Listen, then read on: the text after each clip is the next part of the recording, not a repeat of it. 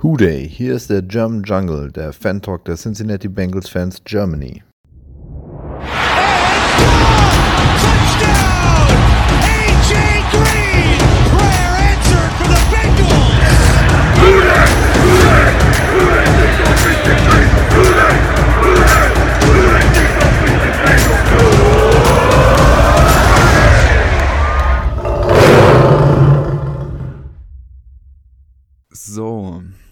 Herzlich willkommen zur nächsten Folge des Bavarian Jungle.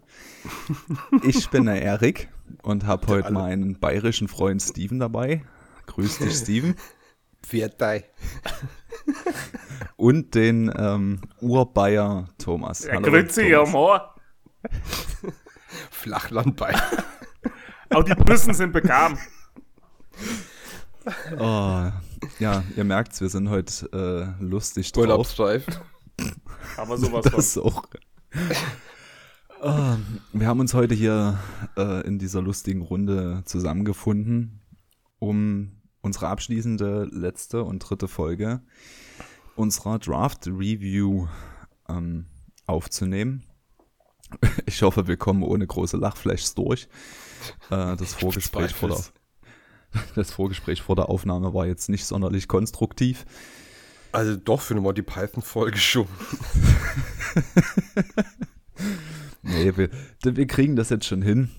Ähm, und ich ziehe jetzt einfach mal den Bogen straff und werfe jetzt Steven mal den Ball zu, um mal kurz darüber zu sprechen, wie wir aus der 2018er Saison rausgegangen sind und mit welchen Erwartungen wir dann in den 2019er Draft eingetreten sind. Mm, Muss ich. Ja, Äh, Bögen werden übrigens geschossen und nicht äh, geworfen. hä? Weil du meinst, du spannst den Bogen und wirfst ihn mir zu oder irgendwas. Hast, was hast du gemeint? Echt? Egal. Keine Ahnung. Er spannt ich höre dir Bogen nicht in, meinte wirklich er. so, ja, und äh, die 2019er Season. Ähm, 18. Puh. Was? 18. 18. Ah, ja, komm. Also 2018er Season hatte einen vielversprechenden Anfang. Ähm, wir waren, also wir haben direkt mit zwei Siegen in das äh, reingestartet, äh, haben uns nach dem Loss in Carolina nochmal zwei Siege geholt. Und dann ging es leider so langsam los. Wir haben dann in Week 8 vorbei, hatten wir dann fünf Siege zu drei Niederlagen auf der Uhr. Und nach der Bye hat es eigentlich nur noch Niederlagen gehagelt. Zu Hause gegen die Raiders haben wir am 15. Äh, Spieltag, also Week 15, haben wir nochmal einen Sieg reingeholt. Aber ansonsten gab es eigentlich nur auf die Fresse. Ja, und im Endeffekt sind wir dann 6 und 10 aus der Saison rausgegangen. Und dann gab's in diesem Jahr noch einen großen Knall auf dem Cheftrainerposten. Ist unser langjähriger verdienter Head Coach Marvin Lewis dann gegangen worden. Und mit Zach Taylor hatte man dann in der Offseason, ja, nicht sofort, aber sagen wir mal so mittelschnell einen Ersatz, der dann im Naja, das hat schon eine ganze Weile gedauert. Ja, Ja, aber, aber das, es lag hätte- auch, das lag auch daran, dass die Rams äh, in den Super Bowl gekommen sind. Sie durften das halt Genau. eben nicht veröffentlichen. Also das stand schon relativ schnell klar, dass Taylor äh, Head Coach wird. Ähm, aber Taylor hatte dann quasi mit dem 2019er Draft schon die erste Möglichkeit, ähm, das Team nach seinen Vorstellungen umzustrukturieren. Ähm, Thomas, wenn du jetzt nochmal kurz darüber nachdenkst, welche größten Needs würdest du aus dieser Saison rausziehen? Für mich ähm, waren die größten Needs Linebacker und O-Line. So, das, das, das hatte man schon vorher gesehen. Dalton ist ja schon in der 18er Saison um sein Leben gelaufen. Äh, so, wie man es nennen könnte. Und Linebacker, wir haben natürlich in der Laufverteidigung, wie eigentlich schon die letzten Jahre auch, äh, beschissen ausgesehen. Also, das waren für mich damals die größten Needs. Andere sagten, äh, wir hätten in dem Jahr schon Dalton replacen sollen mit äh, zum Beispiel einem Dwayne Haskins. Na Gott sei Dank haben wir das nicht getan. So, dann lasst uns mal direkt in die erste Runde einsteigen. Wir waren an äh, Stelle 11 dran. Und nachdem die Buffalo Bills an 9 mit Ed Oliver einen Defensive Tackle gepickt haben, waren dann eigentlich die Denver Broncos an der Reihe. So. Steven, was ist denn dann passiert? Ja. Ähm, ja, die, vor dem Draft sind wir äh, ja sehr stark mit Linebackern, genau mit zwei Linebackern in Verbindung gebracht worden. Äh, den beiden Devins, einmal Devin White äh, und Devin Bush. Devin White war so das, ähm, ja, das Tra Traummodell eines Linebackers, wenn man so sagen kann. Und Devin Bush war so ein bisschen kleinerer, aber vielleicht wuchtigerer Kandidat. Äh, White ist sehr schnell äh, direkt an 5 gegangen zu den Buccaneers. Und ja, an 11 haben sich dann viele vorstellen können, dass wir dann vermutlich Devin Bush nehmen und die Steelers. Ob das jetzt vielleicht ein Gedanke im Hinterkopf war oder ob sie einfach wirklich nur äh, in die Top 10 springen wollten, sei mal dahingestellt. äh, ich glaube trotzdem, die wollten äh, vor uns. Äh, die haben sich Devin Bush gekrallt und ja, das hatte so ein bisschen, ich stelle so, so ein bisschen was Verwunderliches, weil bei uns war wohl Jonah Williams trotzdem klar vor ihm als äh, Prospect. Und der wurde es dann auch, der Tackle von Alabama. Jo, und damit haben wir eigentlich den, nicht eigentlich, wir haben den besten Tackle dieser Draft Class bekommen. Und haben eigentlich einen, zufrieden, äh, einen zufriedenstellenden Pick in der ersten Runde gehabt. Oder Thomas, was sagst du dazu? Auf dem Papier ja. Gut, was dann später passiert ist, da sprechen wir jetzt noch nicht drüber. Okay, auf deine Verantwortung. Hm. Ja, es, es, gab ja ein paar Tackle-Kandidaten, die auch im Gespräch waren. Ich meine, Dillard stand ja auch zum Beispiel auf, äh, auf der Rechnung und gab es noch ein paar andere. Ich glaube, Greg Little wurde auch ganz hoch gehandelt, der ist gedroppt. Ähm, ja, aber das einfach Jonah Williams war wahrscheinlich im Draft damals auch schon klar, der ist der meiste, der, der auch vom Kopf her pro-ready ist.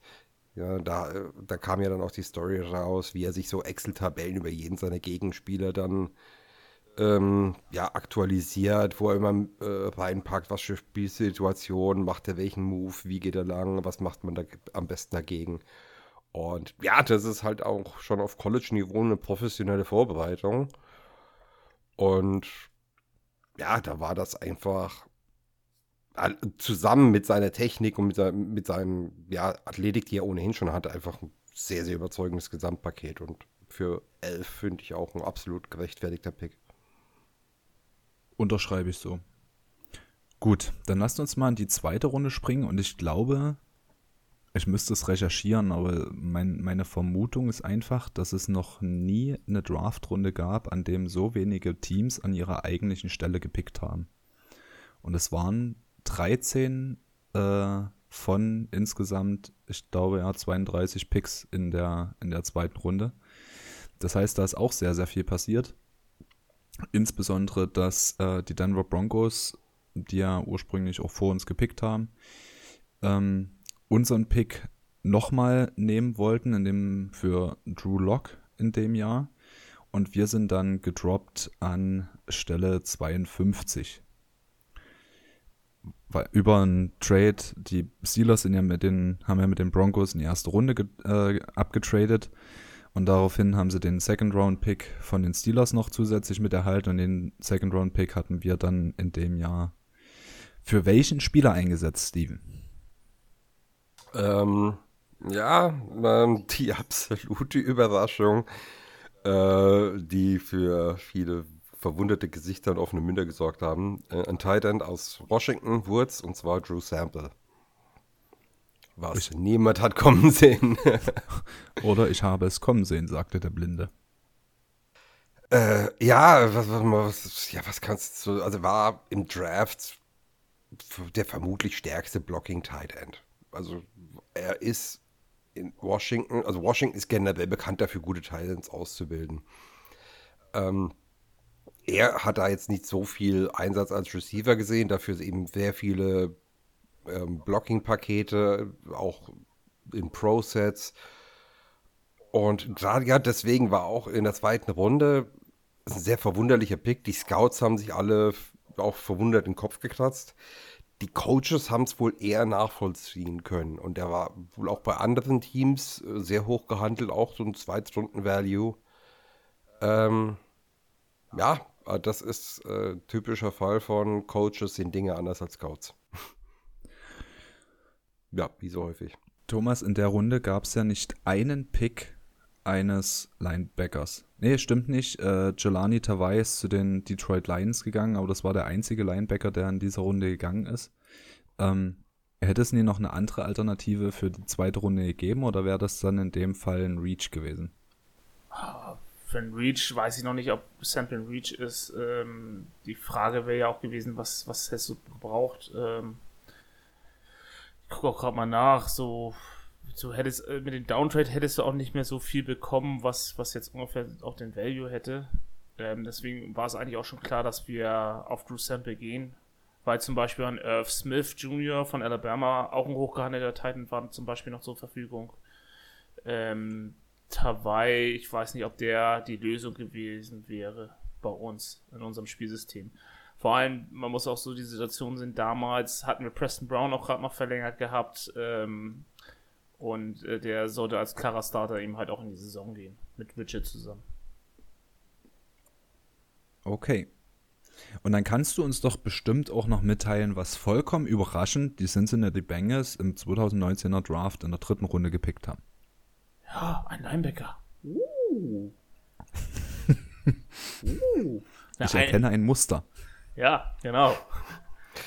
Schon ist Marvin Lewis. Schon ist Marvin Lewis. Willst du mir gerade sagen, Willst du mir gerade sagen, dass die Cincinnati Bengals in einem drittrunden Draft der NFL einen Linebacker gepickt haben?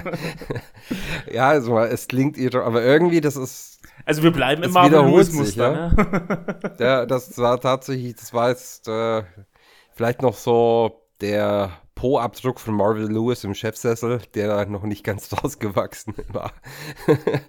ja, mal wieder. Uh, Jermaine Pratt uh, vom Prospect her ja, athletisch stark, noch so, weil er eigentlich äh, mehr Secondary gespielt hat in seiner Karriere und erst spät zum Linebacker konvertiert wurde. Ähm, hat sich auch ein bisschen schwer getan im Einstieg in die NFL. Der hat eine Weile gebraucht, braucht auch noch immer eine Weile, macht noch immer so seine Timing-Fehler. Ähm, war klar, also ein Developmental Prospect zu einem, äh, zu einem Teil und er ist in der Entwicklung auch noch immer nicht ganz wertig. Ich meine, er ist ein sich, sicherer Tackler geworden, was man in seine Finger reingerät. Das, das lässt er nicht mehr los. Da ist er wie so eine Moräne.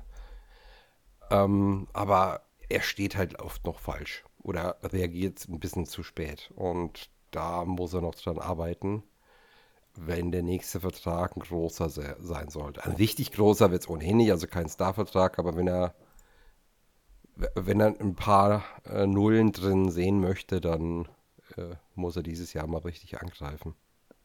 Ich möchte dir aber an einer Stelle widersprechen oder es dein, deine Aussage vielleicht noch einen Ticken erweitern, weil Marvin Lewis Po-Abdruck ist immer noch nicht aus dem Chefsessel rausgewachsen. ähm, wir lassen das einfach mal so stehen. Wir kommen ja gleich noch zu den ähm, darauffolgenden Jahr. Gut, also wir haben was für die O-Line getan, wir haben einen Tight gepickt und wir haben was für den für das Linebacker Core getan, also beide Needs adressiert, die wir vorher ausgemacht hatten. Und jetzt kommen wir in die vierte Runde und da war es für mich mehr oder weniger überraschend, dass wir einen Quarterback geholt haben. Thomas, wer war denn das? Ich muss dazu noch sagen, wir haben nicht nur einen Quarterback geholt, sondern wir haben auch mal abgetradet. Das war noch yep. viel interessanter. Ähm, wir haben von der NC State haben wir den Finley ähm, gedraftet. Ähm, er wird uns allen ja noch als Pittsburgh Steelers Bezwinger in Erinnerung bleiben, auch wenn er nicht mehr da ist. Aber es war zu dem Zeitpunkt auch überraschend. Ähm, er wurde als äh, äh, Jared Goff Verschnitt verglichen. Und deswegen war das Interesse von Taylor natürlich auch dabei, finde ich. Ja. Äh, also, ja, intelligenter Spieler, ähm, präziser Werfer, ähm, ja, der auch aus einem ja, aus einer sehr, also NFL-freundlichen äh, Offense herauskommt. Also der, der, für den es eine keine gigantische Umstellung ist, wie, wie jetzt vielleicht von reinen, ähm, ja, ja, von so reinen Passing-Show-Offenses, äh, die du auf dem College hast. Ähm, was bei ihm der Knock war, war, dass ja, der Wurfarm einfach zu schwach ist für die NFL, dass er nicht die Kraft hat, Bälle rechtzeitig in die engen, noch engeren Fenster der, der NFL reinzukriegen. Und das hat sich ja dann auch ein Stück weit bewahrheitet. Ja, nicht nur ein Stück weit. Also ich meine, wir haben es ja bei den Spielen dann selbst gesagt, wenn er einen Ball geworfen hat, äh, musstest du mit Infusion werfen, damit der Ball lebendig ankommt. Oder noch ein Brot hinterher werfen, damit er nicht verhungert. Genau. Ähm, das ist tatsächlich sein Problem in der NFL. Da muss man sehen, wie er dran arbeitet. Ich meine, er ist ja in, inzwischen nicht mehr bei uns. Wir haben ihn ja gecuttet. Bei den Texans ist er dann zwischenzeitlich gelandet und da ist er dann, ist er da auch jetzt inzwischen gecuttet worden? Das ich, muss ich mal kurz nachgucken. Ich weiß es nicht. Der, genau, ja, er ist Free Agent, ja. Die, die Texans haben ihn schon wieder gecuttet. Die hatten ja zwischenzeitlich, ich glaube, ein halbes Dutzend Quarterbacks da rumfleuchen. Außer wir haben Draftpick für ihn bekommen. Ja. Aber genau, wir haben ja noch was für ihn bekommen. Aber uns allen wird dieses Bild. Stimmt, wir haben ja getradet, nicht gecuttet, da habe ich von Mist erzählt, ja, klar. Uns allen wird dieser Blick in Erinnerung bleiben, wie er da unter dem Pulk von Spielern liegt und mit dem Ball angehuschelt wie so ein Kind vor der Brust unter dem Pulk rausgrinst. Das wird auch noch ewig über meinem Schreibtisch hängen, dieses Bild. Gibt es das eigentlich als T-Shirt? zum, zum nächsten äh, Get-Together mit den Steelers werden wir, werden wir da was organisieren. Wir, wir könnten es auch als Ölgemälde in Auftrag geben und das denen schicken für zu Hause. Grüße gehen raus. okay. Ja, ähm, ja, Finley, es war in meinen Augen ein mieser Pick. Ja, er hat ja ein Spiel gewonnen, aber ansonsten nicht viel gerissen. Wir haben es eingesehen, dass er auch nicht passt. Haben ihn gehen lassen. Wir haben noch ein bisschen was rausgeholt, deswegen ist es kein Katastrophenpick. Aber äh, du hättest auch was Besseres äh, mit anfangen können. Das auf jeden Fall. Gut, jetzt haben wir in vier Runden vier verschiedene Positionsgruppen ähm, bedient. Jetzt bleiben ja nicht mehr so viele äh, Positionsgruppen übrig, aber Thomas, in der fünften Runde haben wir wieder was anderes gedraftet. Auch vierten. Ach, auch vierte. Ja, Entschuldigung, war ja ein Kompensatory. nee, das war doch. War nee, auch das Compensatory Pick war es. War es nicht, das war ein Trade Pick. Den haben wir durch, das, äh, durch den Downtrade äh, zum Beispiel mit. Ah, stimmt. Ja, okay. Ja, sorry. Okay, wen haben wir da genommen? Nee, das war ein Compensatory Pick, ganz sicher. Ren war ein Compensatory Pick. Oder? Warte mal. Wir haben vier. Ach, wir, ah, nee, nee, sorry, sorry, sorry, du hast recht. Ich war schon ein Zweiter. Du hast vollkommen recht. Ja, es war ein Trade von Houston. Oder, genau, ja, sorry. Alles gut. Ich habe gerne recht. Ähm, ja, es war Verstärkung für Defense Line. Ähm, ein ähnlicher Spieler wie Gino soll er sein. Äh, und zwar Renner Ren. Ren and Ren. Ren, Ren, Ren. Ren, Kannst du mal bitte aufhören? Ren, Ren. Ja. äh, großer Spieler. Kannst du mal aufhören, Karrierebahn zu spielen und anfangen, mit den Spieler zu reden? Renner Ren. Ähm, der, ein großer Typ, großer, schwerer Typ, ähm, Defense Tackle seines Zeichens, äh, äh, ja, ja, aber da hast du schon einen Unterschied zu Gino. Also Gino ist ja, ich will nicht sagen klein. Nein, von, aber von aber der Spielerkompensation ja, genau. ist es ähnlich. Es ähm, hat lange Arme, äh, genau wie Gino auch, hat einen guten Motor, ähm, hat es aber bisher noch nicht gezeigt, ähm, hatte viel Verletzungspech bisher. Und äh, ja, wird auch dieses Jahr extrem schwierig haben, äh, nochmal eine Chance zu bekommen. Teilst du die Einschätzung, Steven? Ja, bei ihm wird es jetzt auch wieder so ein Entscheidungsjahr. Also wir haben ja äh, auf der D-Line einige Fragezeichen ähm, gehabt letztes Jahr und dieses Jahr sieht es da schon wesentlich besser aus. Dann wird er seine Position finden müssen. Ich meine, er war verletzt, das kommt auch noch mit hinzu. Da muss er wieder rausfinden, da muss er wieder so Vertrauen in seinen Körper finden und die, ich hoffe, die Kraft hat er hoffentlich nicht verloren. Äh, physikalisch hat er alles mit seinen 143 Kilo. Das ist, äh, äh, das ist athletisch ein wichtiger Brocken. Also der ist, er hat's eigentlich, er muss es nur auf den Platz bringen. Und ich weiß nicht, wie das nach der Verletzung, wie es bei ihm wird. Da weiß ich es nicht einzuschätzen. Er wird es verflucht schwer haben und ist für mich auch so ein bisschen ein Cut-Kandidat. Ist er vielleicht ein Competition-Kandidat ähm, zu unserem diesjährigen Defensive Tackle-Pick der LSU?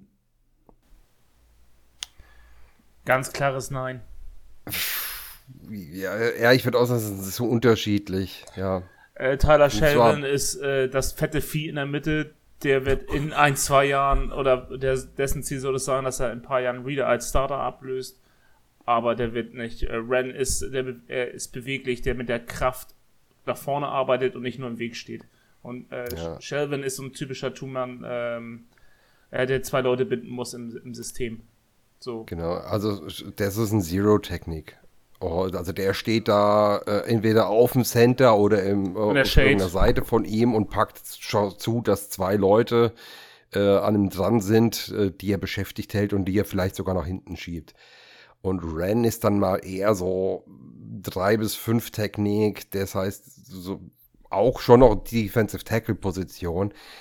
Äh, aber der greift dann eher die äh, Guard und Tackle äh, an und versucht dann den Raum für die äh, Edge Rusher frei zu machen oder vielleicht Penetration sogar selbst zu kreieren, um hin hinter die Line of Scrimmage zu kommen.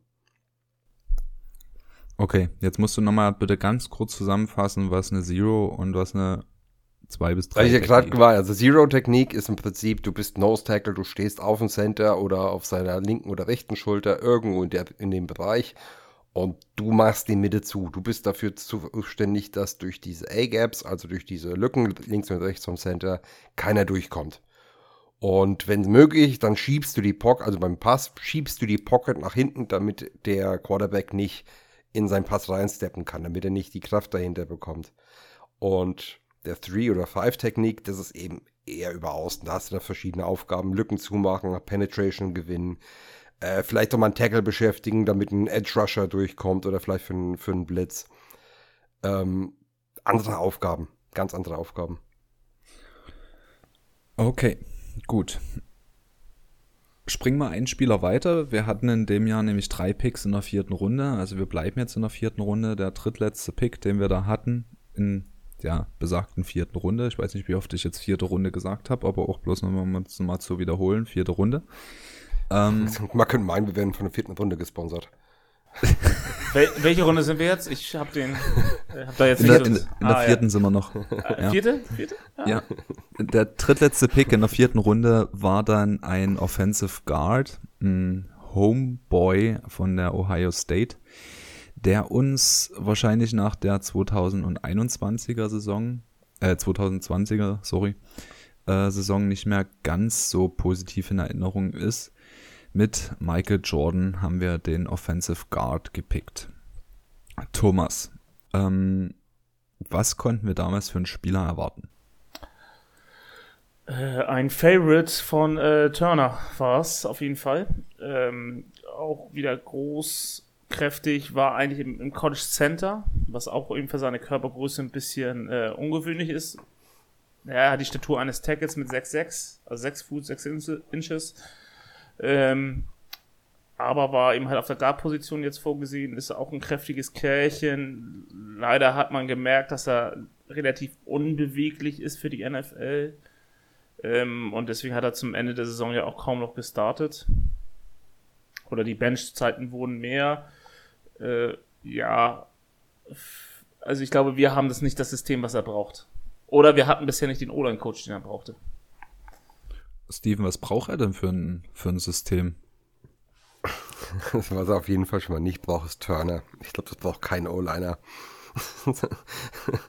äh, unser alter O-Line-Coach, falls jemand sich gerade fragt, von wem ich es habe. Ähm, ja, also äh, ich kann mich da eigentlich bei vielen Dingen nur anschließen. Er ist wieder so ein physikalischer Spieler, der eigentlich körperlich alles für die NFL mitbringt, aber er kriegt es nicht auf den Platz.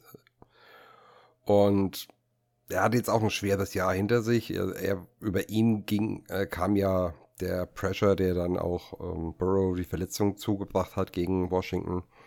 Da hat er viel zu knabbern gehabt. Der hat auch richtig viel, ja auch, ja zum Teil zu Recht, aber zum Teil auch sehr, sehr, sehr krass übertrieben Druck abbekommen.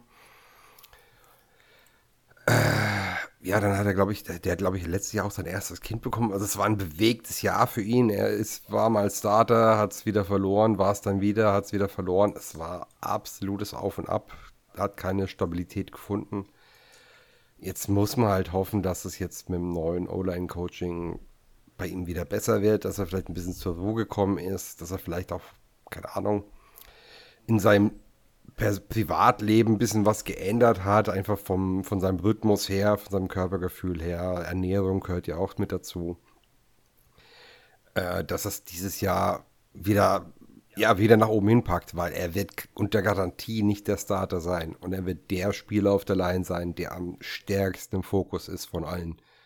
Weil jeder Fehler von ihm wird brutal bestraft werden von den eigenen Fans.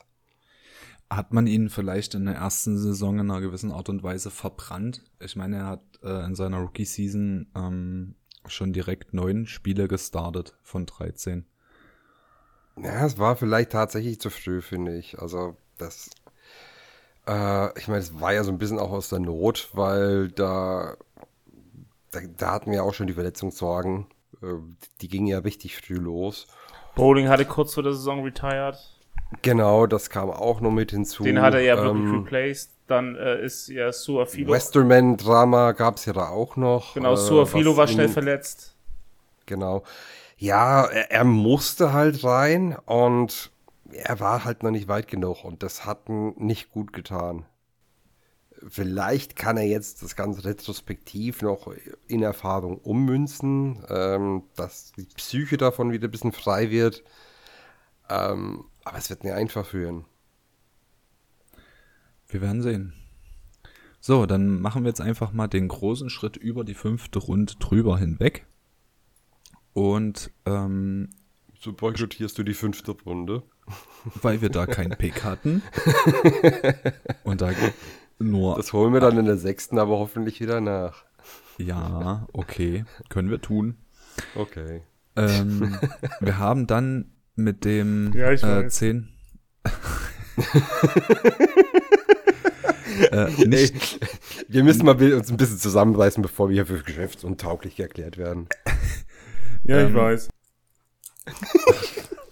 In der sechsten Runde haben wir dann mit dem neunten Pick, also mit dem 182. Overall, Travion Williams von der Texans AM gedraftet. Wer ist denn das, Steven?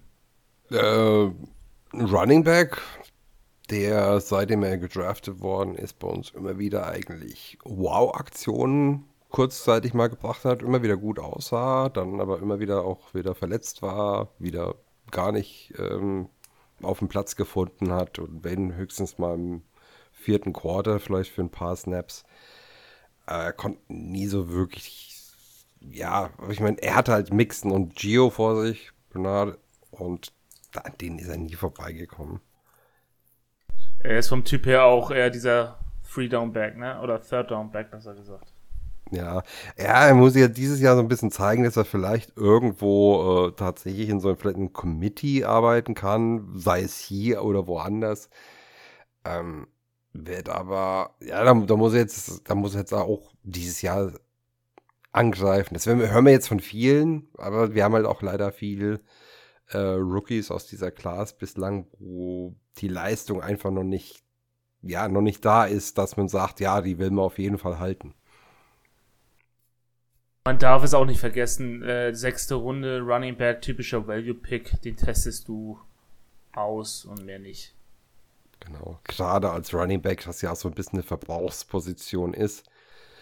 Ähm, ja, er hat auch nochmal seinen Wert in Special Teams. Das darf man auch nicht vergessen. Das ist in der sechsten Runde ja auch wichtig, dass das jemand mitbringt. Und ja, also ich, ich bin mit zufrieden mit Pick. Ich hätte gerne mehr von ihm gesehen, aber Verletzungen kannst du halt nie vorhersehen. Und ja, mal gucken, was, er, was bei ihm dieses Jahr ist. Weil dieses Jahr ist er ja vermutlich Nummer zwei, wenn er sich dran hält. Weil ich sehe es jetzt nicht, dass die zwei definitiv vergeben ist, die Position. Mixen ist fest, aber dahinter, das sehe ich noch relativ offen. Wir werden sehen. So, Thomas, jetzt haben wir in der sechsten Runde, was quasi die Hälfte von drei ist, und dann hätten wir die dritte Runde wieder mit ins Spiel gebracht. Haben wir mit dem zweiten Pick in der sechsten Runde ebenfalls nämlich einen Linebacker gepickt. Wer war denn das? Deshaun Davis äh, von Auburn. Äh, hat mich so ein bisschen gewundert. Ähm, ja gut, ist im Endeffekt auch wieder ein Value-Pick, aber hat ist jetzt nicht großartig aufgefallen. Äh, und ja, ist, hat den Roster-Cut nicht überlebt, äh, war dann relativ schnell in, hat uns zwar in seiner Rookie-Season drei Teams besucht mit uns zusammen und ist jetzt in Kanada aktiv. Mehr brauchen wir einfach nicht über ihn reden. Nö, ich denke auch, dass das reicht.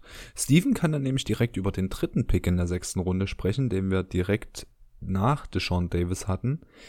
Da haben wir wieder was für die Offense getan, Steven. Oder? Ja, ja, einer der richtig, richtig hoch gehandelten Running Backs im Draft, der auch unter Garantie sehr früh gegangen worden wäre, wenn, ja, ich, ich sorry, wenn ich das Wort schon wiederbringen muss. Äh, ja, äh, auch Verletzungssorgen. Äh, der ist schon mit kaputten Knien in Draft gekommen. Ist bei vielen Teams deswegen eigentlich auch direkt vom Board geflogen, weil sie einfach gesagt haben, ja, nee, das hat keinen Wert. Wir haben ja gesagt, spät in der sechsten Runde können wir mal auf den Würfeln.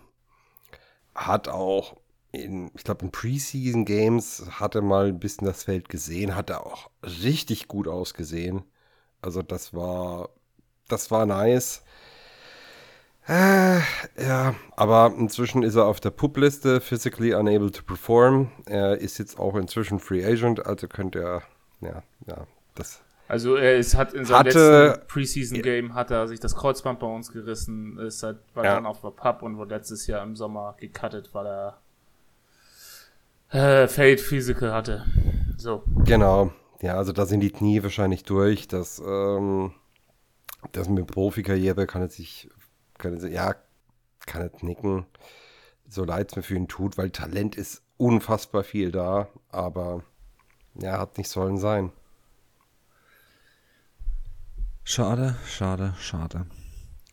So, und dann hatten wir nämlich noch einen abschließenden Pick in der siebten Runde an Position 223.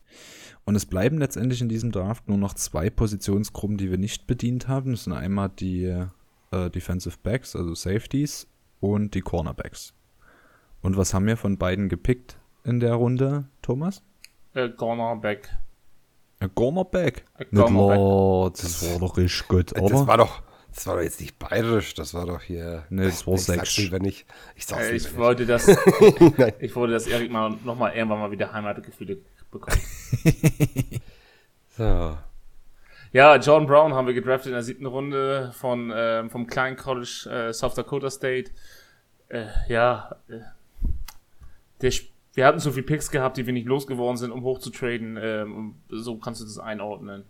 Und ähm, ja, der wieder ein Spieler, der die Preseason nicht überlebt hat, also mit, dem, mit dem Final Roster Cut äh, rausgeschmissen wurde, wurde nicht mal in den Practice Squad äh, übernommen und ähm, ja, hat er noch zwei, ja. drei Teams gehabt, ist aber ja doch, war letztes Jahr noch bei den, äh, beim Washington Football Team im Kader, also im, äh, im Practice Squad, aber bisher hat's, für weiteres hat es nicht gereicht. Bisher. Ja, Ja, man hat halt auf einen großen Cornerback gewürfelt, der so ein bisschen physikalisch ist. Ich glaube, der war auch, war er nicht sogar Team-Captain? Physisch, ich muss dich jetzt mal unterbrechen. Physisch, nicht physikalisch.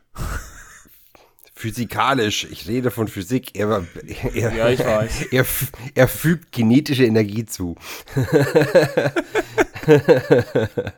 ich weiß, was ich hier sage. Nein, Äh, das weiß ich tatsächlich nicht. Ähm, ja, es ist äh, wieder, wieder so ein Ding. Äh, man, hat, man hat mal gewürfelt und äh, ist halt nichts geworden. Das ist halt in der Runde meistens der Fall. Ja. So, und ein Würfel hat sechs Seiten und, und das deutsche Schulnotensystem hat sechs verschiedene Noten. Es ist zwar jetzt noch relativ früh, ähm, die Draft Class quasi nach zwei Jahren schon bewerten zu wollen, aber ich denke, man kann auf jeden Fall einen Trend erkennen. Und dementsprechend, Thomas, du hättest jetzt die Ehre als erster mal, um das mit Stevens Worten zu sagen, in der Retro-Perspektive ähm, auf die 2019er Draft Class zu gucken und diese einzuordnen. ja, es ist, es ist, wie du schon sagtest, es ist eigentlich noch ein Tick zu früh. Ähm, Stand heute würde ich der Draft Class eine 4 minus oder eine 5 plus geben. Maximal. Also eher Warum? Jonah Williams hat gerade in zwei Jahren eine halbe Saison gespielt, ist schon mal schlecht zu bewerten, hatte da in der halben Saison, wo er gespielt hat, äh, sehr viele Rookie-Fehler. Drew Sample hat das erste Jahr auch nur eine halbe Saison gespielt, in der zweiten hat er, hat da aber auch noch Lehrgeld bezahlt, war auch noch kein, offensiv kein Faktor im Passing-Game. Pratt hätte ich ja als positivsten. Ähm, er sieht, man sieht dadurch, dass er auch nach der Hälfte der Saison äh, 19 starten musste, hat er durch die Spielerfahrung, äh, wurde er sicherer. Er macht noch Fehler, aber selbst die werden weniger. Finley, ja, das Positivste war, dass er die Steelers besiegt hat, weil der Gameplan auch gut war, das darf man auch nicht vergessen. Mhm. Ähm, Jordan habe ich auch mit sehr, sehr positiv am Anfang gesehen. Ist halt wahrscheinlich der Verlierer, weil er einen scheiß Coach hatte. So, Williams hat gute Ansätze, kann, also ich gehe davon aus, dass er nicht weiter als Running Back Nummer 3 ist bei uns. Auch nicht, auch, auch dieses Jahr. Davis, Bust. Anderson, hast gegambelt, Bust. Brown, Bust. Also für die Runde auch. So, und deswegen, du kannst auf der heutigen Lage kannst du nicht mehr als ein viel, also als ein ausreichend oder eher ein mangelhaft noch geben. Also noch ausreichend, weil wir auch erst wirklich zwei Saisons bewerten können, ähm, ist es gerade mal minimales ausreichend. Okay. Danke dafür. Steven, was sagst du dazu? Ähm, ja, man merkt, dass eben das, der ganze Coaching-Staff sehr lange gebraucht hat, um sich zusammenzufinden. Wenn wir überlegen, wie lange die gebraucht haben, bis ein Defensive Coordinator, Defensive Coordinator da war. Ähm, ja, das hat sich halt tierisch aufs äh, Scouting und aufs äh, Draft ausgewirkt. Äh, ich bin da in der Gegend von Thomas auch. Williams wirst du noch sehen, was du von ihm hast, aber ich bin bei ihm positiv. Sample sehe ich auch recht positiv. Pratt, ja, du wirst, du, du hast einen Contributor. Durch was er letztendlich wirklich äh, wird, das wird man, werden wir wahrscheinlich dieses Jahr sehen. Aber da verspreche ich mir sogar von Sample mehr als von Pratt. Ja, Finley, äh, auch wenn er einen Sieg reingeholt hat, war es mit dem Uptrade ein unverständlicher Pick. Ren, weißt du nicht, was das? Jordan, gut, du hast ein paar Starts rausbekommen aus einem, aber waren schlechte Starts. Er war für eine der schlechtesten Guards der Liga. Äh, ja, und auch bei den anderen hast du jetzt auch nicht viele Produkte, ja, beziehungsweise gar nichts rausgeholt. Williams, ja, Nummer 3 wird es wahrscheinlich werden, auch wenn ich ein bisschen hoffnungsvoller bin. Ja, eine 4 minus ist angesichts daher, dass noch viele Fragezeichen offen sind, ist, denke ich, gerechtfertigt. Aber damit es noch eine 4 werden sollte, dann müssten gerade so die ersten drei Picks sich diese Season wirklich nochmal ein ganzes Stück steigern und äh, vielversprechend ausschauen. Okay. Hm, ist fair. ich von meiner Seite würde diese Draft Class, was den Output angeht, ähm, bis dato über die Draft Class, die wir bisher gesprochen haben, als schlechteste Draft Class ähm, betiteln. Du hast aus 10 Picks so gut wie kein Value bekommen, außer mit Pratt, ansonsten mit Verletzungen, schlechten Spielen und so weiter und so fort, auch wenn die Spieler dafür nicht können. Also ich würde halt gar nicht die Spieler ähm, angreifen, sondern insgesamt einfach bloß den Output, den man daraus ziehen konnte. Und ich bin da schon eher im Fünferbereich bis hin zu, wenn man sich jetzt einfach überlegt, man hätte in dem Jahr statt Pratt irgendeinen anderen ähm, gebastelten Linebacker in der dritten Runde genommen, hätte man quasi aus dieser Draft Class nichts bekommen bis dato. Also das wäre so, wie als würde man auf dem Test nur seinen Namen eintragen und würde den abgeben. Und selbst da hat man Schreibfehler. Ja, quasi. und dann sind wir halt nicht mehr in einem Fünferbereich, sondern schon eher in Arbeitsverweigerung. Die Coaches können vielleicht weniger dafür, ähm, weil natürlich bei insgesamt fünf beziehungsweise sechs von den Spielern haben viel Verletzungen eine Rolle gespielt, aber im Endeffekt ist es, ist es einfach viel zu wenig, was aus dieser Draft Class gekommen ist der einen Umbruch hätte mit einleiten sollen. Also, das war ja Zach Taylors erste Draft Class und ich stelle mir eine Draft Class von einem, von einem Coach, der das erste Mal sein Team in die richtige Richtung schieben will, anders vor als das, was wir da jetzt vorfinden. Gut, aber es war, wie es war und wir sind mit diesem Team dann in die 2020er, also nee, 2019er Saison gegangen. Und Steven, die war super erfolgreich, oder? Ja, also ideal. Ähm, also wir haben genau das erreicht, was wir wollten. Wir haben jetzt einen, einen Franchise Quarterback, ein 1 gedraftet. Mit der Erwartung sind wir also in die Saison gegangen, ja? Nein, überhaupt nicht. Aber im Prinzip, das ist so, ähm, keine Ahnung, wenn du, wenn du in eine Pfütze fällst und findest einen Geldschein. so, so in der etwa. Ja, also die, die Saison war absolut horrend. Also von Verletzungen geplagt. Äh, das Team war nicht richtig eingestimmt, man ist oft abgekocht worden, auch knapp verloren, zugegebenermaßen. Äh, ja, man hat sehr, sehr, sehr viel Lehrgeld gezahlt. Und gerade, ja, man hat dann auch gesehen, dass tatsächlich der Wille da ist, der Coaches, jetzt mal so die alten Spieler der alten Generation nach und nach dann eben auszusortieren. Also zusammengefasst standen wir nach der Saison nach 16 Spielen mit zwei Siegen, 14 Niederlagen da. Es war quasi ein Kopf-an-Kopf-Rennen in diesem Jahr. Entschuldigung, mit den Redskins und den Lions um den ersten Pick des Drafts. Die Giants und die Dolphins, die hatten sich ja dann relativ zeitnah schon positiverweise abgesetzt, dass es am Ende dann eigentlich schon relativ klar war. Wir sogar noch gegen die Dolphins ähm, verloren haben und dann mit dem letzten Spiel gegen die Browns nochmal gewonnen haben. Und wir dann mit dem ersten Pick in den 2020er NFL Draft reingegangen sind. Es war relativ klar, dass es ein Quarterback werden sollte. Aber kannst du, kannst du vielleicht nochmal kurz zwei, drei Worte ähm, zu Joe Burrows Leistung an der LSU verlieren, Thomas? In der Saison mit den ähm, LSU Tigers.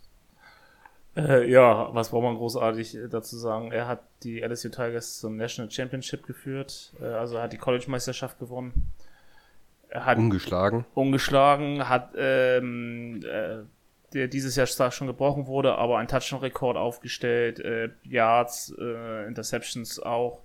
Ähm, hat einen riesen Entwicklungsschritt gemacht. Äh, allein nur dadurch, dass er auf die LSU gewechselt ist. Äh, für mich auch noch weiterhin der beste Quarterback äh, und hatte dazu noch ähm, im ersten Jahr auch die schwierigsten Umstände in der NFL. Aber sonst ähm, ja, also wirklich, für mich war es auch ohne Frage der beste Quarterback im Draft. Wenn wir, den, wenn wir zum Beispiel Tour oder Herbert genommen hätten, äh, wäre das eine krasse Fehlentscheidung gewesen. Absolut No-Brainer-Pick. Korrekt. Okay, also musste man in der ersten Runde nicht drüber nachdenken, wen man nehmen, aber Steven in der zweiten Runde an 33 mit dem ersten Pick der zweiten Runde mussten wir da vielleicht irgendwie groß überlegen, wen wir nehmen. Äh, ich jetzt persönlich nicht, weil ich, ich habe den Pick gefeiert. Äh, Higgins war auch einer, den ich in Mock Drafts gepickt hatte und ich mir dachte, der ist im Leben nie da. Äh, es war vielleicht eine kleine Überraschung, weil auch andere äh, Receiver noch da waren, die auch sehr hoch gehandelt worden sind, teilweise auch Erstrunden äh, Grades hatten. Und dabei sind ja schon fünf oder sechs Wide Receiver in der ersten Runde gegangen. Genau, also ein, ein Pittman war, äh, war immer heiß gehandelt, ein Chino war heiß gehandelt. Ähm,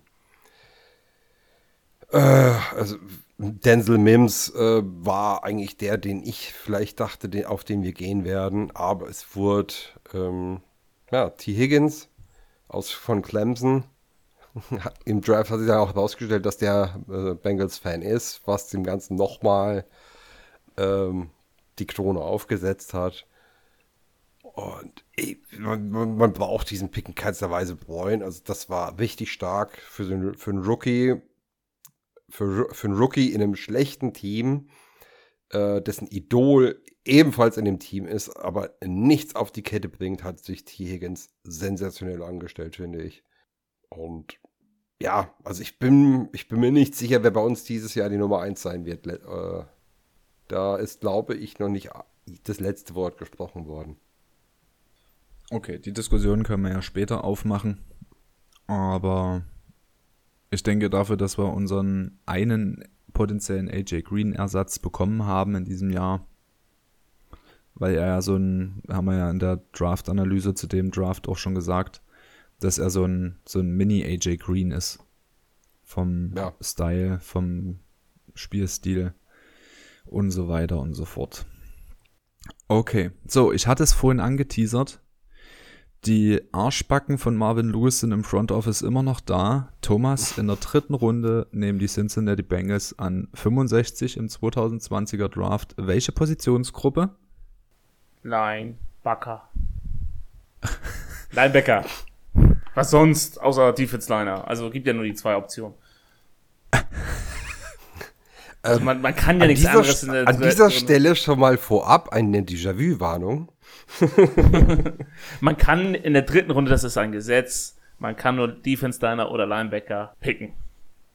So will ist es. das so, ja? Ja, das ist wahrscheinlich die Hausregel der Bengals. Also hat Herr Brown wahrscheinlich so aufgestellt. Das ist wahrscheinlich im Gesetz in Hamilton County.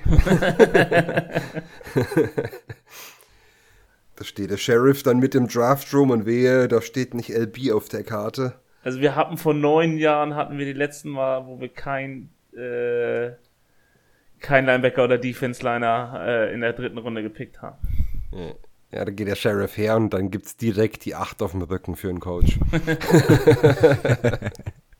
oder beziehungsweise für Duke Tobin, der, der, der und darf das ja unterschreiben. Okay, ähm, Thomas, erklär uns doch mal kurz, ähm, wer ist denn der äh, Wilson Logan? Der Wilson Logan, ja, meh. Was konnte man denn von dem jungen Mann aus Wyoming erwarten? Ihr seid doch alle besorgt. Erstmal ein, das, äh, was wir wahrscheinlich oder hoffentlich auch demnächst die nächsten Jahre wiedersehen werden. Äh, Team-Captain, Führungsspieler, sicherer Tackler, ähm, auch vernünftig in Coverage, so, also zumindest was so ein, so ein Coverage ist. War auch so ein, so ein Defense-Leader, äh, leitete, leitet seine Mitspieler an. Und ja, so, soliden Footballspieler.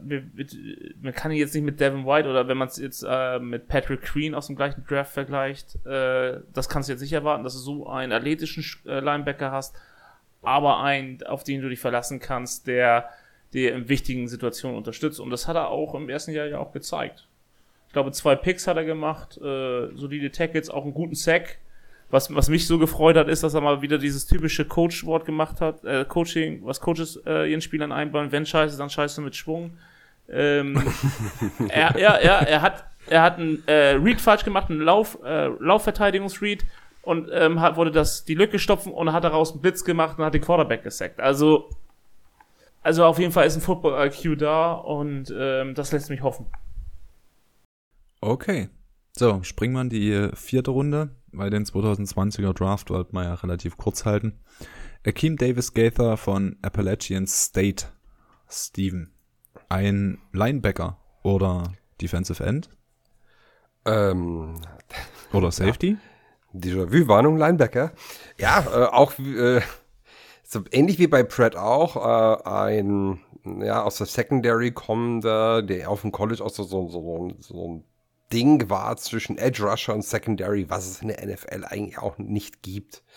Deswegen war es klar, es wird ein äh, Developmental-Spieler, der athletisch unfassbar stark ist, aber der eben seine Position finden muss und da in der NFL sich entscheiden muss, in welche Richtung geht. Ja, mehr in Coverage, also ähm, ja, spritziger, athletischer, mit, mehr mit dem Ball oder ein paar Pfund zulegen und den klassischen Linebacker auch geben, der auch mal dahin haut, wo es weh tut. Ähm, ja, man hat noch nicht mega viel von ihm gesehen jetzt im ersten Jahr, eben wegen dieser, ja, wegen dieser Mörtelposition, die, die irgendwo zwischen zwei Steinen klebt. ähm, ich denke mal, von ihm werden wir dieses Jahr mehr sehen und das, dann zeigt es auch ein bisschen den Weg an. Wo ich ihn stark finde, sind Special Teams. Das war aber auch mit Ansage im Draft, weil das hat er auch schon auf dem College hervorragend gemacht. Äh, ja, also ich finde ihn noch immer vielversprechend und äh, es hat überrascht, dass es zwei Linebacker back-to-back -back waren. Aber ich hätte mich auch nicht beschwert, wenn wir ihn in der dritten Runde genommen hätten. Okay, also könnte man ihn in einer gewissen Art und Weise als in Anführungsstrichen Gadget-Player ähm, bezeichnen. Ja, ja, aber man muss halt zusehen, dass er mehr als nur das ist. Weil, ähm, ja, ich, ich, Honey Badger ist ein guter Vergleich. Also der hat ja auch so ein bisschen als Gadget-Player im Draft gewirkt, weil man meinte, der ist zu klein für Safety, aber er hat es in der NFL gepackt als Safety. Und auch auf Cornerback hilft er ähm, ja auch oft aus. Das schafft er auch. Äh, und ja, das, das Modell, das muss ich Akeem Davis Gaither vielleicht auf Linebacker münzen. Und dann, dann kann das auch wirklich was werden. Also was Gutes werden. Nicht nur was werden, sondern was Gutes. Okay. Thomas, wir haben dann schon wieder in der fünften Runde ebenfalls wieder was für die Defense getan. Yippie Den Kareem Khalid. Was ist denn das für ein Typ? Khalid Kareem, ja, Defense End, äh, Notre Dame, auch wieder Team Captain, Vorbildspieler. Ähm, hatte eine schwierige Saison, fand ich. Ähm, lag auch daran, dass er angefangen hat als Dritter und sich dann ähm, auch hocharbeiten muss. Hat nicht immer gut ausgesehen, aber für einen Fünf-Runden-Pick als ähm, Rotationsspieler vollkommen in Ordnung. Also, wer jetzt von ihm erwartet hat, dass er uns eine 15-Sex-Saison äh, gleich hinlegt, der, da tut's mir leid. Aber ja, äh, könnte so, so könnte irgendwann so Michael Jordan, äh, Michael Jordan sag ich schon, äh, Michael Johnson Verschnitt werden. Ja, ist auch das, womit ich ihn meist äh, am ehesten vergleichen würde. Ist dann kein klassischer Pass-Rusher, sondern ist einer, der viel gegen Lauf tut. Äh, sein Problem war, er sollte von der Runde her, in der er gedraftet worden ist, war er geplant als Back-of-the-Roster-Spieler, der irgendwann dann langsam rangeführt wird und aufgrund der Verletzungen hat er viel mehr Snaps viel zu früh gesehen und das in einer recht kopflosen Defense, das hat ihm natürlich nicht gut getan. Okay, hat es unserem Sechstrunden-Pick gut getan, dass er von einer O-Line aus Kansas kam und in eine relativ marode O-Line reingeschmissen wurde, Thomas? Er hatte am Anfang nicht viel gespielt, das war vielleicht auch sein Glück. Ähm, er war jetzt, glaube ich, das vorletzte oder letzte, letzten Spiele war auf, mindestens, auf jeden Fall mindestens einmal Starter. Da fand ich ihn solide, hat gute Ansätze gezeigt. Äh, ich kann für ihn jetzt nur hoffen, dass er den nächsten oder den nächsten großen Schritt macht unter unserem neuen O-Line-Coach, Mr. Pollack. Aber es gibt jetzt nichts Negatives über Identity zu sagen. Ja, also ich finde, er hat sich sogar, er hat jetzt nicht wahnsinnig stark gewirkt. Das hat niemand auf der Line. Ähm, hat versprechende, vielversprechende Ansätze gezeigt. Also athletisch hat er es auf jeden Fall. Die, die grundlegende Taktik ist da. Er hat halt viel unter dieser Forderung äh, gelitten, dass man damit Two-Hand-Punches blockt, was in der NFL sonst keiner mehr macht, außer halt Turner-Teams. Ähm, jetzt hatte ich eigentlich viel Hoffnung für ihn dieses Jahr, dass er vielleicht sich zum äh, Swing Tackle etablieren kann, der halt der erste ist, der auf der Tackle Position reinkommt. Ähm, jetzt hat er sich aber leider Brustmuskel gebissen. Er wird lange ausfallen, vielleicht die ganze Season. Äh, schade, aber ja, wird man ja wahrscheinlich abwarten müssen, um bewerten zu können. Okay. Und mit der, mit unserem letzten Pick in dem Draft haben wir dann den dritten, also nominell dritten Linebacker im Draft gepickt. Marcus Bailey von Purdue. Thomas, du warst ja relativ begeistert von ihm, wenn ich mich noch richtig erinnere. Ja, war ich auch. Oder bin ich auch immer noch von seiner, von seiner vorletzten College-Saison. Die letzte war ja verletzt mit einem Kreuzbandriss. Äh, mich hat's gewundert, dass er den Roster-Cut überlebt hat. Hat mich natürlich gefreut. Ähm, hat aber auch sehr wenig Spielzeit bekommen. Ich glaube, er war nur fünf oder sechs Mal im aktiven Spielroster. Äh, der braucht Zeit, um gesund zu werden. Ähm, wenn er dann irgendwann mal fit ist und dann auf, auf, auf auch dieses vierte Level halten kann, dann kann er relativ schnell auch Starter werden, weil er ein intelligenter Spieler ist, Players Coach, ähm, einer, der die, die Defense auch anführen kann. Ja, fit dürfte inzwischen sein. Ich meine, er hat sich letztes Jahr auskurieren können in Ruhe mit dem Team. Er hat jetzt die Offseason gehabt. Jetzt geht's eigentlich dran, aber ich sehe es auch wie du. Ähm, allein von was er von Football versteht, allein das macht schon so viel bei ihm aus, dass es wirklich sein kann, dass er der beste Linebacker von allen dreien aus diesem Draft werden am Ende. Sehr gut. Kann auch genauso gut sein, dass er sich in der Season wieder irgendwas tut und sagt, okay, passt auf, ey, ich werde Coach und äh, lass das spielen. Das lasse ich sein. Und dann hoffe ich, dass wir ein Angebot machen, weil ich kann mir vorstellen, dass er ein verflucht guter Coach wird. Aber natürlich hoffe ich mehr, dass er als Spieler auch nochmal vorher glänzen kann, bevor er irgendwann Coach ist. Okay. Gut, dann haben wir jetzt hiermit die NFL Drafts der Cincinnati Bengals von 2015 bis 2020 abgehakt. Aufgrund dessen, dass der 2020er Draft jetzt ähm, rein zeitlich so kurz her ist und es unfair wäre, dieser Klasse jetzt ähm, retroperspektiv auch schon eine Note zu vergeben, würde ich diesen Punkt jetzt einfach mal überspringen und würde mal zusehen, dass wir uns jetzt mal kurz darum kümmern, welches Ziel wir eigentlich mit diesen drei Folgen ähm, verfolgt haben. Und zwar, dass wir schauen wollten, welchen Einfluss die letzten drei, äh, die letzten fünf Drafts auf den Leistungsstand der Cincinnati Bengals hatten. Steven, fang da einfach mal an. Wenn du jetzt einfach mal so aus dem Bauch heraus erzählen sollen würdest müssen, was würde dir jetzt als erstes einfallen, welche Gründe dafür sprechen, dass die Drafts daran schuld sind, warum wir so schlecht waren?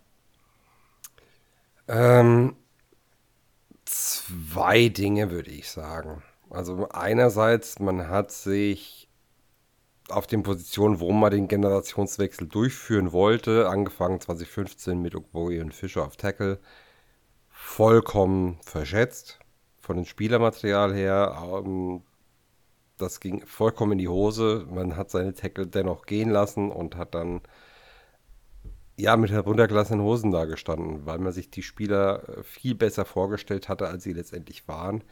Dann hatten wir noch mit jeder Klasse unfassbares Verletzungspech. Da war jedes Jahr mindestens einer dabei, der sehr früh, sehr lange ausgefallen ist. Ich meine, Okboi haben wir ja schon angeschlagen gedraftet. Ähm, Im Jahr drauf, William Jackson hat sich direkt äh, lang verletzt. Äh, da im Jahr drauf dann, also, äh, nee, im selben Draft Billings auch nochmal äh, mindestens also über ein Jahr ausgefallen. Daraufhin kam dann Ross, die Geschichte kennen wir. Lawson hat auch erst spät in seinem Rookie-Vertrag dann eingreifen können. Glasgow, äh, ja, ist genauso ausgefallen, auch wenn er geliefert hat. Äh, Und so zieht sich das durch. Und ich bin mir nicht sicher, woran es liegt. Ob da einfach, ob es Pech ist, das gibt's. Äh, ob es Probleme im Training gibt mit den Physios, kann ich mir nicht vorstellen, weil die Cincinnati Physios äh, und Reha-Teams sind eigentlich sehr gut und haben sehr guten Ruf auch in der NFL. Ähm, es bleibt eigentlich nur noch eines übrig. Paul Brown Stadium wurde auf dem Indianerfriedhof gebaut. okay, danke dir für die Einschätzung, Thomas. Wenn du jetzt das so hörst, was Steven sagt, hast du da Punkte, wo du zustimmst? Hast du Punkte, wo du vielleicht widersprichst? Oder hast du vielleicht noch einen ganz eigenen Punkt, woran es liegt? Also ich kann ihm da auch nur zustimmen, was Steven gesagt hat. Aber wenn man das jetzt auch, also als Ergänzung möchte ich noch hinzufügen, wenn man es jetzt mal vergleicht, auch jetzt nicht nur unsere Top-Picks, ja, sondern auch die, diese Mid-Rounder, die, die diese Basis des, des Teams verschaffen. So, da sind viele auch dabei, die nicht zwei Jahre im Team geblieben sind also ich glaube, äh, wir haben nur einen Drittrunden-Pick äh, in den letzten Jahren wirklich, der seine ganze Zeit bei uns war, von 2015. Ich gucke nochmal kurz nach. Ja, gut, Croft, der Titan, war auch noch äh, da. Aber so, Mitchell war der einzige Titan, der wirklich die ganze Zeit da war ähm, und nicht irgendwie aus dem Ver äh, Vertrag vorzeitig entlassen würde. Aber das sind die Spieler, die dir die Basis geben. Wenn die vernünftig sind und dann irgendwie nochmal zumindest drei, vier Jahre weiter verlängert werden, okay, die kennen die City, die kennen das System in der Regel, weil das ist ja eigentlich auch das Schöne im Football, da wird nicht jedes Jahr der Coach rausgeschmissen, äh, zumindest der Head Coach, ähm, so dass sie wirklich Zeit kriegen, das aufzubauen. Aber wir haben, wie gesagt, zu wenig Leute über die Jahre mitgenommen. Ja, erste Runde verletzt, dritte Runde verbockt. Das war leider so lange Zeit so das Muster und sowas tut halt weh. Ja, siebte, sechste Runde verbocken ist, ja, okay, kacke, aber nicht so schlimm. Der erste Pick ist zwar sehr wichtig, aber die, die Mid-Picks, die müssen zwar, die dürfen nicht oder brauchen nicht so eine hohe Qualität wie die Nummer 1, aber sie müssen so eine Qualität haben, dass sie über Jahre hinweg dieses Team tragen können. Vielleicht auch sehr viel Upside oder zumindest ein gewisses äh, Upside ähm, mitbringen oder zumindest eine vernünftige Baseline. Also wirklich, dass du weißt, alles klar, den habe ich jetzt die vier Jahre, fünf Jahre maximal und mit denen kann ich dann arbeiten, bis ich dann was Neues finde. Ich würde an der Stelle vielleicht einfach einhaken und würde sagen, dass genau diese Spieler, wovon du gerade sprichst, ähm, das Leistungsgefälle im Team ausmachen. Also genau. je, je größer das Leistungsgefälle zwischen deinem Star und deinem Backup ist, ähm, desto größer ist dein Bastpotenzial, weil es kann sich immer ein Spieler ver verletzen und die NFL-Saisons werden potenziell wahrscheinlich eher länger und anstrengender, mit mehr Reisezeit, mit mehr Spielen, mit längeren Playoffs und so weiter und so fort, dass du da halt zusehen musst, dass dein, dein Average höher ist als der Schnitt zwischen deinem Star und deinem Backup.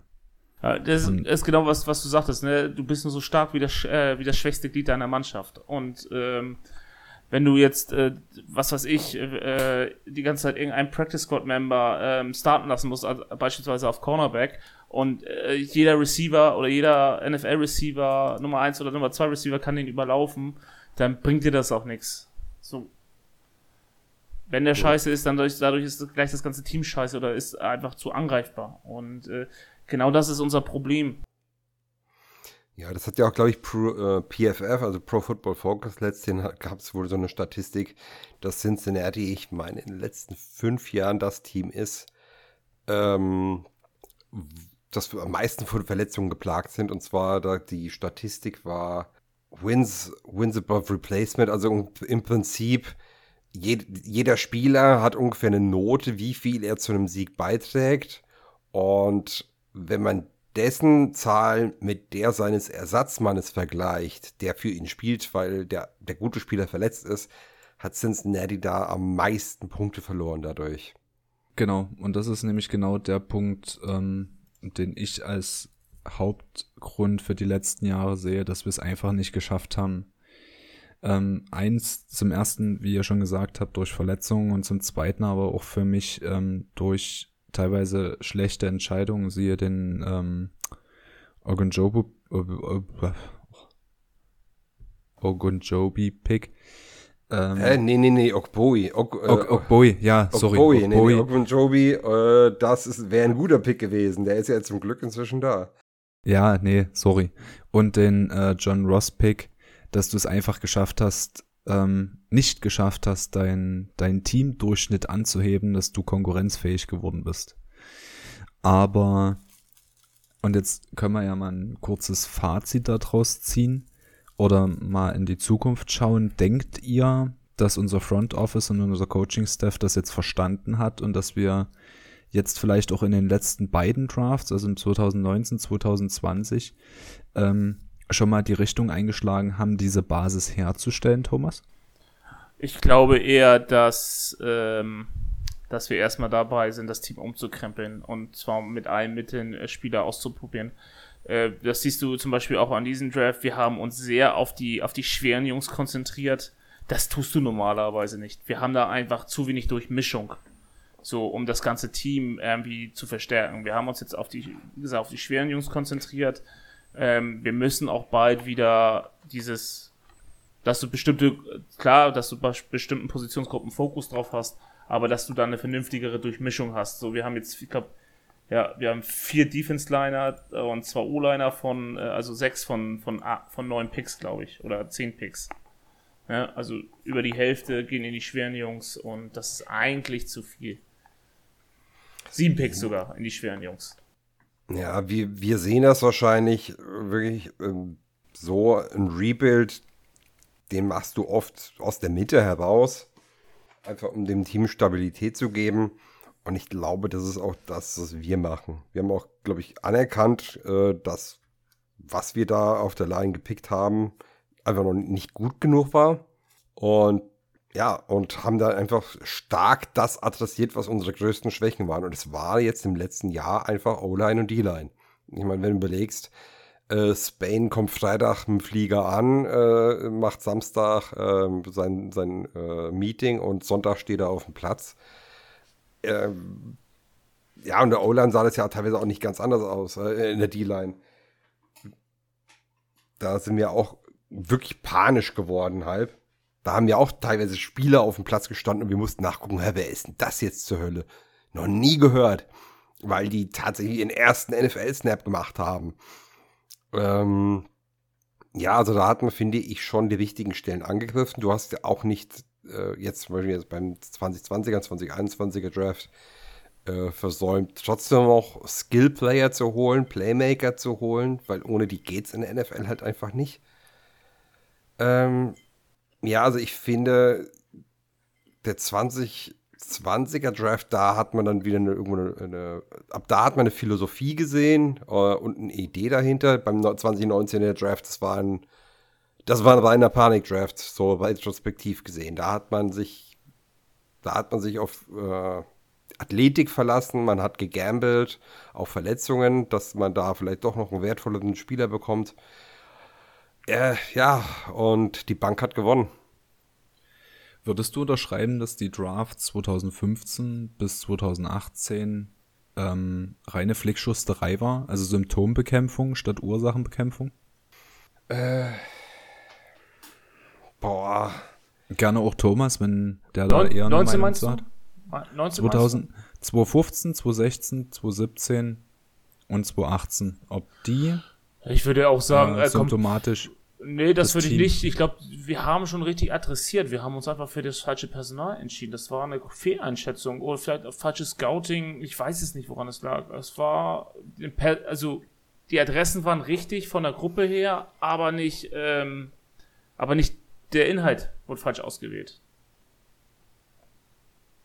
Ja, So. wobei den 2016er Draft muss man ausklammern, weil der war Ja. tatsächlich gut. Das stimmt Finde ich. natürlich. Ja.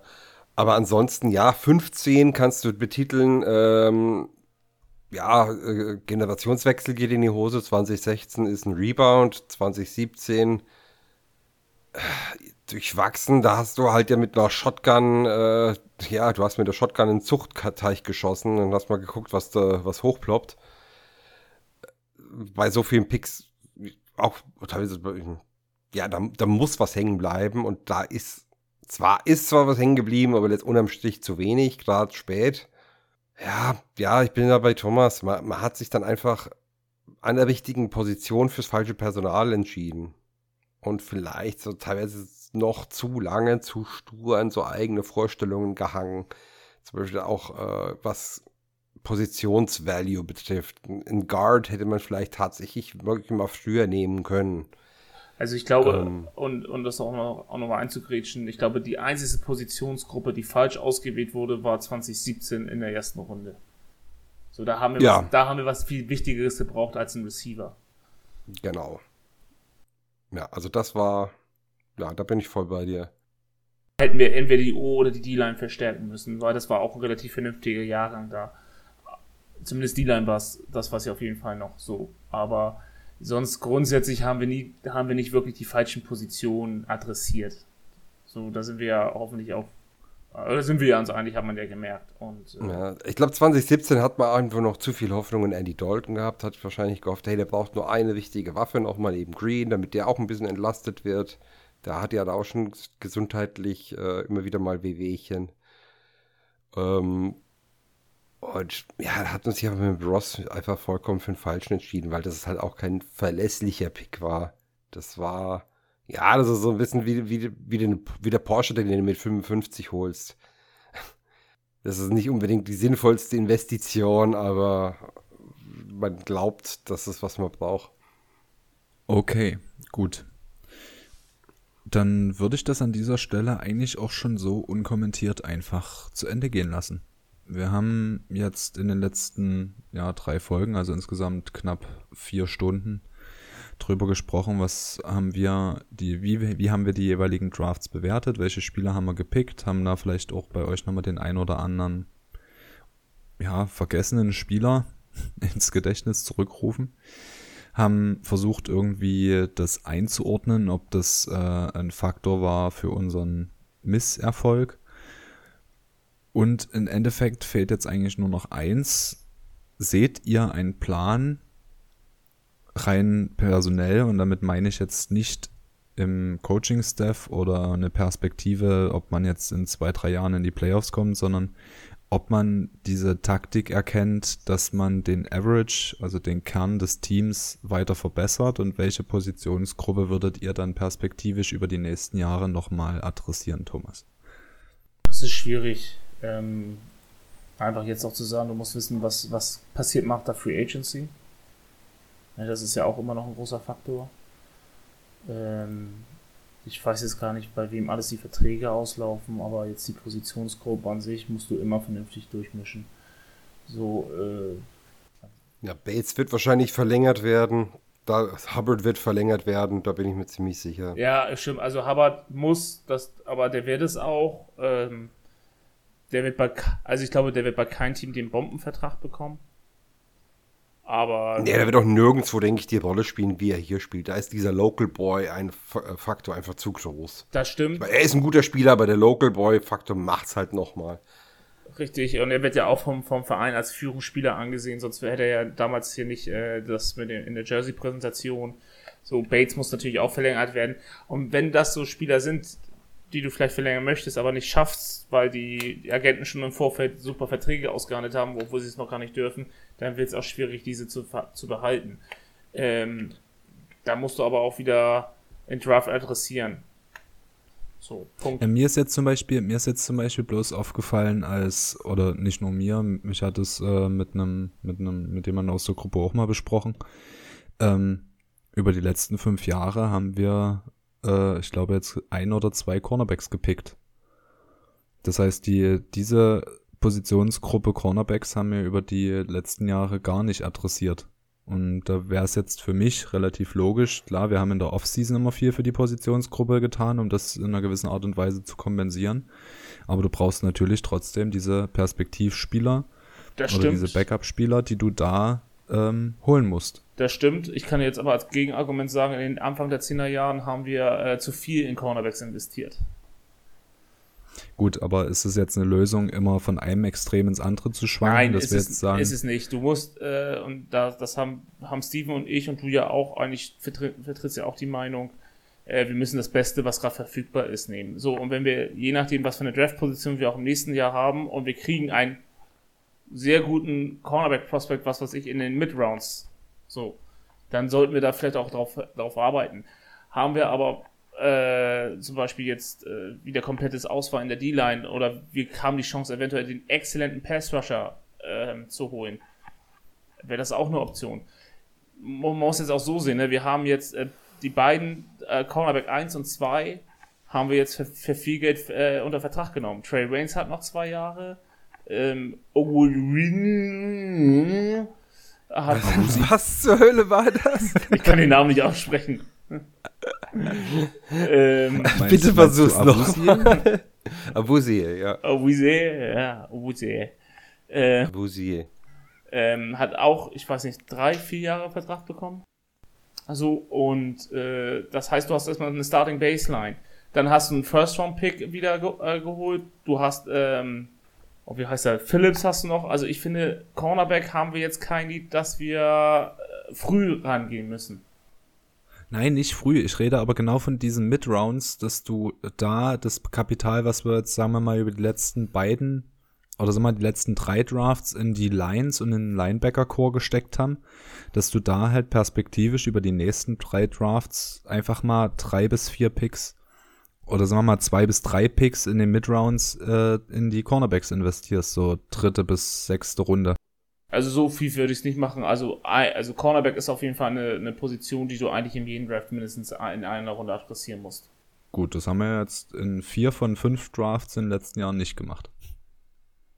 Das ist dann eine Entscheidung. Aber du musst, den Cornerback solltest du mindestens in einer Runde pro Draft draften.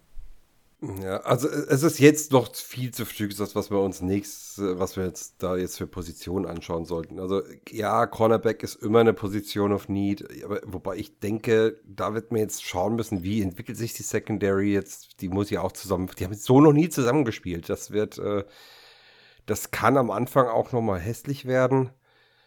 Äh, aber ansonsten, ja, äh, ich, äh, Riley Reeve haben wir nur für ein Jahr, für ein Jahr unter Vertrag, genau wie Ogunjobi. Also, und ich glaube, auf der Inner D-Line ist auch, auch Tupo und Daniels sind ja auch beide dann, äh, kommen dann Free Agency nach der Season. Also Interior D-Line kann ich mir vorstellen, dass man da auch, vielleicht wahrscheinlich in der ersten Runde, aber so Runden zwei bis drei oder vier, dass man da was macht. Aber ansonsten ist es echt noch zu früh. Ich wollte jetzt, ich wollte da jetzt keine Draft-Preview rausmachen. Ich wollte da jetzt so. einfach bloß gucken, dass man, dass man mal eine Richtung erkennt. Verstehst du? Ich habe über die letzten fünf Jahre, Hm. außer jetzt im 2020er und 2021er, keine richtige Richtung erkannt. Für mich Mhm. war das immer bloß, du gehst zum Arzt, du hast Symptome und behandelst die Symptome über den Draft, aber du hast keinen Plan. Da Mhm. sind mir andere Teams wesentlich besser perspektivisch aufgestellt. Und wenn du irgendwann den großen Wurf schaffen willst, dann hast du entweder die Wahl zwischen, ähm, du bist ein Team, was drei Jahre sackt und dann hast du eine 20-prozentige Chance, irgendwann mal in den Super Bowl zu kommen. Oder du bist immer gut, kommst immer in die Playoffs, weil du einen unfassbar guten Average hast, aber keine richtig krassen, rausstechenden Superstars. Und Ja. um einfach den Average ein Stück weiter nach oben zu holen, wäre mir einfach ein perspektivischer Plan, dass man den wenigstens erkennen kann, ob man dann in dem jeweiligen Draft aufgrund von spontanen Gegebenheiten wieder umswitcht, ist ja ein anderes Thema, aber dass du wenigstens diesen Plan erkennst. Also was die Free, was die äh, Franchise gerne macht, ist, sie draftet Nachfolger auch gerne schon mal ein Jahr vorab. Das habe ich mir mal einen Spaß gemacht. Ich habe mal aufgerufen, wer wird denn 2023 Free Agent? Weil der nächste Draft ist ja dann bekanntlich 2022. Ähm, da ist ein 31-jähriger Trey Waynes dann dort. Ob der da verlängert wird, das wage ich sehr zu bezweifeln. Hopkins als Center, da haben wir vielleicht jetzt sogar schon einen Nachfolger. Wer weiß, wie der von der Verletzung zurückkommt. Äh, Von Bell ist genauso. Ja, aber wir, wir wird sehen. Also Secondary wird auf jeden Fall ein Faktor sein im nächsten Draft, aber wann, boah, da, da können wir jetzt auch, da können wir uns ins Wollfell über den Kopf ziehen und sehr nennen. Und was, direkt an der Tür klopfen. Da kommt aufs Gleiche raus. Oder noch an Blut lecken. An was? An Blut lecken. Too much info. Kannst an deinem Ja. Ja, Seher haben doch früher immer, oder in, in nordischen Sagen haben die doch immer an Handflächen geleckt. Du hast so viel Asterix oder und Obelix Blut oder. Die haben, die haben alles quasi Vogelflug in der Rhein. Also das, du hast ja einfach in der, wo war es, äh, Delphi, das Orakel von Delphi, haben sie äh, jetzt Erdgase eingeatmet. Also ja, da waren wir schon immer sehr kreativ. Ja, Lass die Finger von Drogen, Kinder. Ah, das sind doch schöne Schlussworte jetzt, oder? Gut, dann Genau, da lasst uns jetzt nochmal einen die, moralischen Bonus.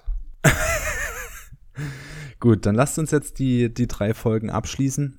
Ähm, ich hoffe, euch da draußen hat's gefallen.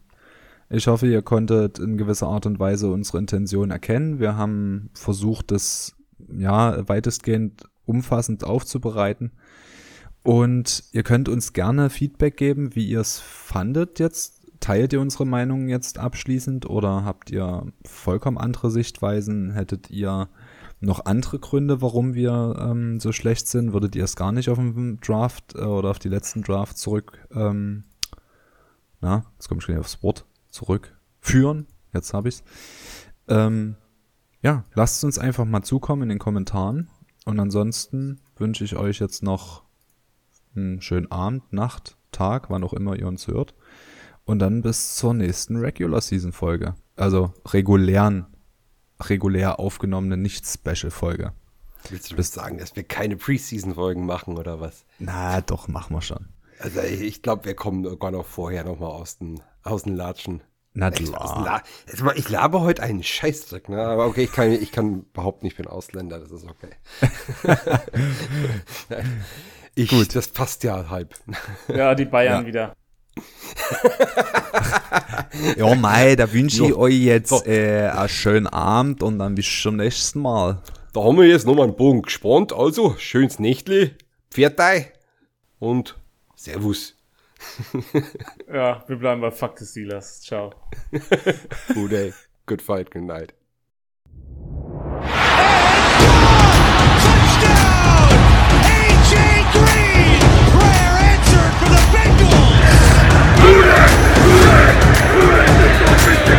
Too late!